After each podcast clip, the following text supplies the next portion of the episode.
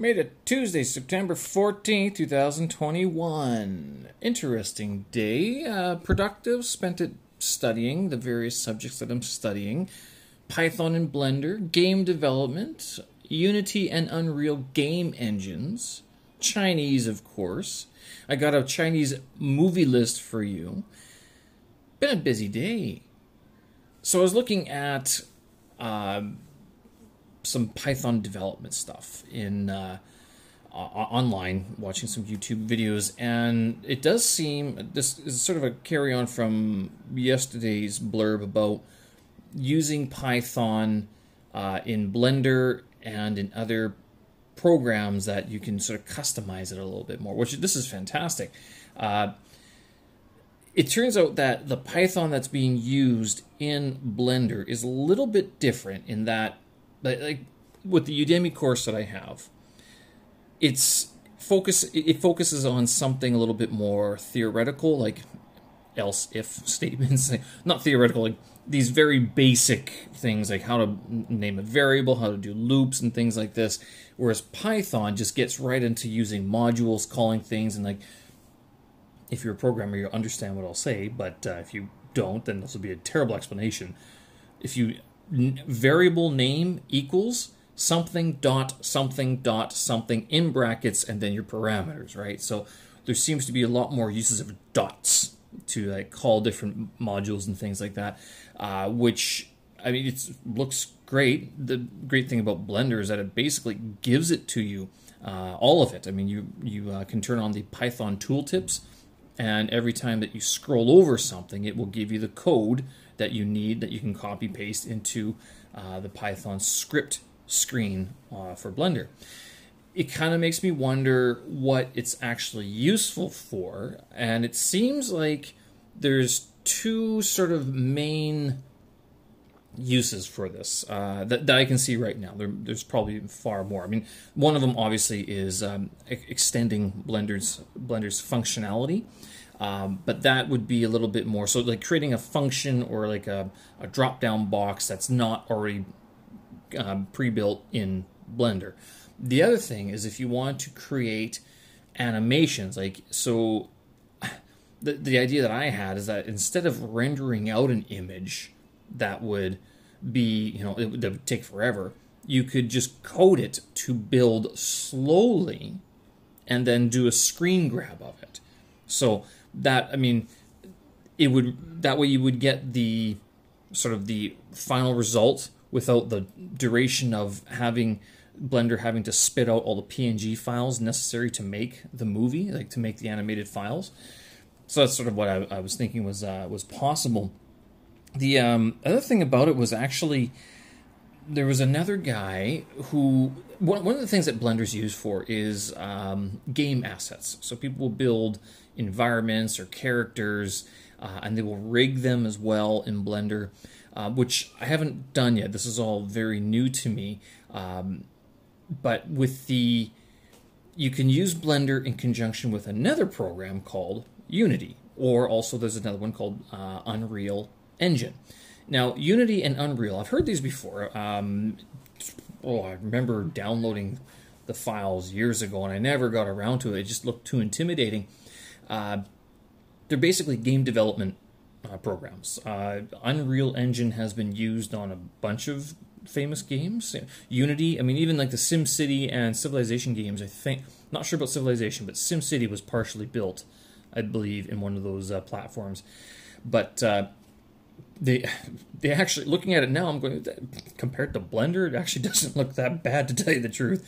So one of these videos that i came across uh, which was neat there's this guy uh, Imphenzia Imphenzia i think is his uh, youtube handle uh, and he built like 10 cars in blender in, in 10 minutes which was neat because all he did is he would duplicate them and then modified them slightly so he had the base the same and then he just changed the like the uh, the appearance of it so that was kind of neat. But he actually had a video of him making a video game using Blender and Unity within 48 hours. And so this is part of the uh, a challenge that you can do. Uh, what's it called? The Ludum Dare. So L U D U M Dare D A R E.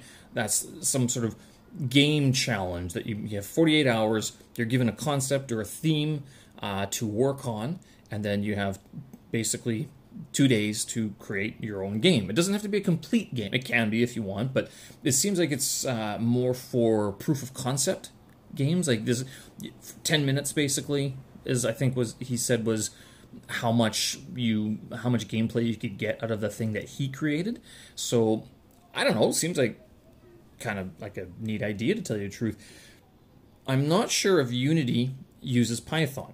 Um, I couldn't really tell what scripting language he was using, but it seems like there is some sort of coding in there, which kind of I, I think I, I now remember why I don't think I was using Unity. I didn't want to start Unity because I was just trying to avoid the whole coding uh, problem uh, years ago, up until like basically this year, last year, when I just decided I should probably learn this already. So, uh, but that being said, with Blender, Unity, Unreal, um, it seems like it's it's not such a big jump to go between them anymore. I mean, it's you know, it's almost like learning a different computer language that they're all sort of the same, but the syntax would be differently different, and they'd be used in different situations. So this is this is a step forward. This is good that I can now incorporate knowledge of Python into 3D modeling into game development. Now, I'm not going to be creating the next Angry Birds. I'm not that. I know I'm not that confident in my abilities, and I'm not that uh, sort of. I can't boast that well. The idea would be to start, at least. The first thought that I had is that this would be great for animation because I want to cut down on render times. I want to cut down on motion, like Apple Motion, which is what I use now has certain restrictions, and it's basically meant to be a uh, you know a supplement to Final Cut Pro. Blender just takes forever to render anything out. So by using Unity, I wonder if maybe that could cut down on some things. You could use it for for animation. That might be an idea to uh, uh, pursue. So I mean, it's it's good to see that all of these things are sort of, uh, I guess, intertwined, and Python seems to be a common language that is popping up again and again. There was another video series uh, that I was watching that this guy is making, I guess, a bit of a sci fi movie. Uh, CG Bailey, CB Bailey, uh, he's on there as well, and his his stuff is pretty neat. So let's just see what I can pull up the name here. Uh, C Bailey film. Uh, so he create he has a 21 part series of creating a sci-fi movie, which I think because uh, he it's a rather ambitious plan that he has, uh, and I think the final video he started in May 20, May 20th of 2020, and he finished of January of 2021 or February. So it, it took him a good chunk, a good half a year to get it all done. Uh, that being the case, I, I'm not sure. Unity is free. Uh, Unreal Engine is free. I think they're both free. Unity has a pricing structure of 5% royalties up until the first million dollars, I think.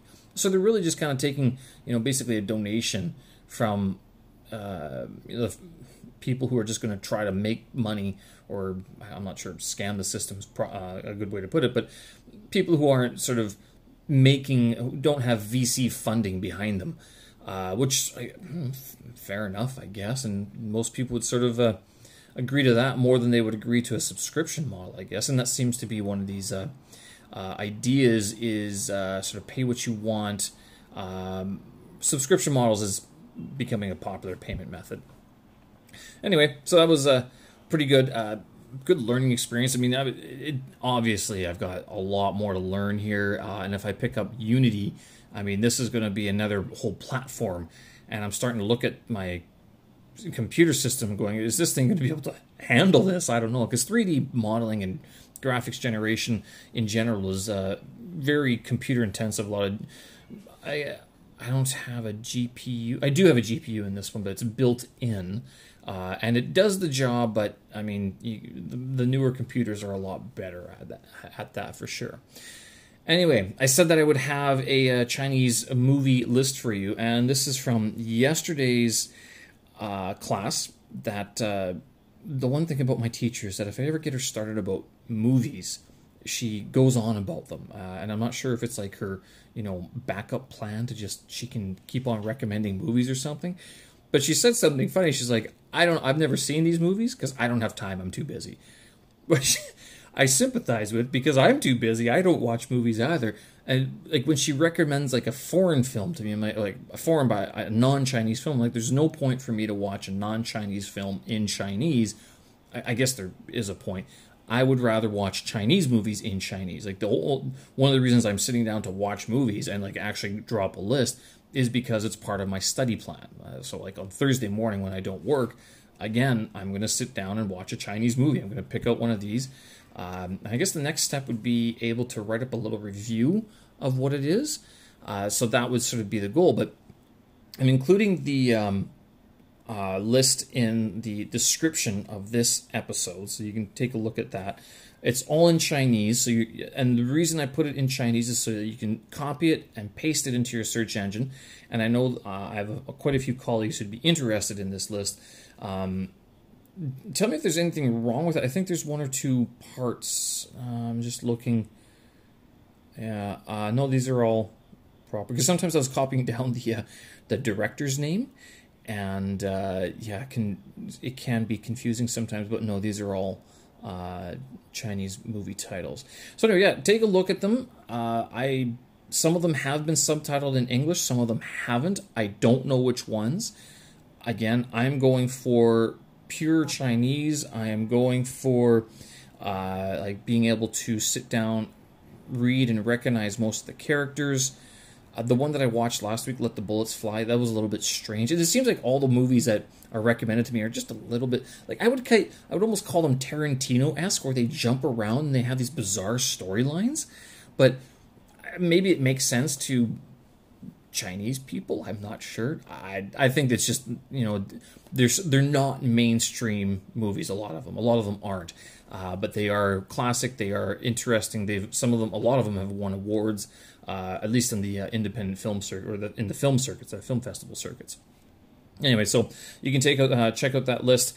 And uh, yeah, let me know what you think. Uh, if you have trouble finding these, uh, you can. It's you don't even have to download them. Apps like ITE, um, Tencent Video, or even Baidu. If you search on Baidu, sometimes they'll have a link to various uh, streaming platforms. And the way that I can tell that it works in China, it's not. A lot of these aren't hosted illegally. They are hosted by the large media companies. And so every time you stream them, I mean, you have to watch a 65 second video, uh, like a 65 second ad, but then after that, you can watch it. So if you're okay with that, go for it. But uh, yeah, might get you started on your uh, Chinese lessons. You can have fun sitting at work trying to figure out how people read, write, and communicate in this language. Hope you guys are well. It's Tuesday. Have a good one. We'll talk again. Bye bye.